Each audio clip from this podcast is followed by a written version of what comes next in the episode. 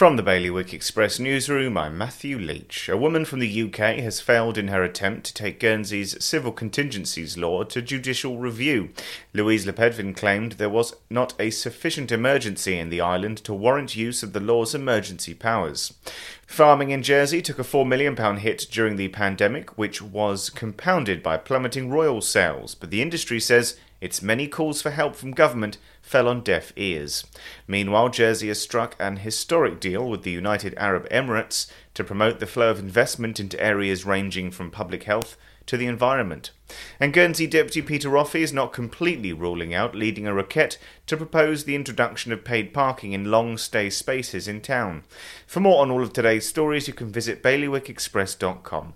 Your weather today is going to be a mostly cloudy day with a few sunny spells. Wind will be a southerly light force 1 to 3, and there'll be a top temperature of 14 degrees.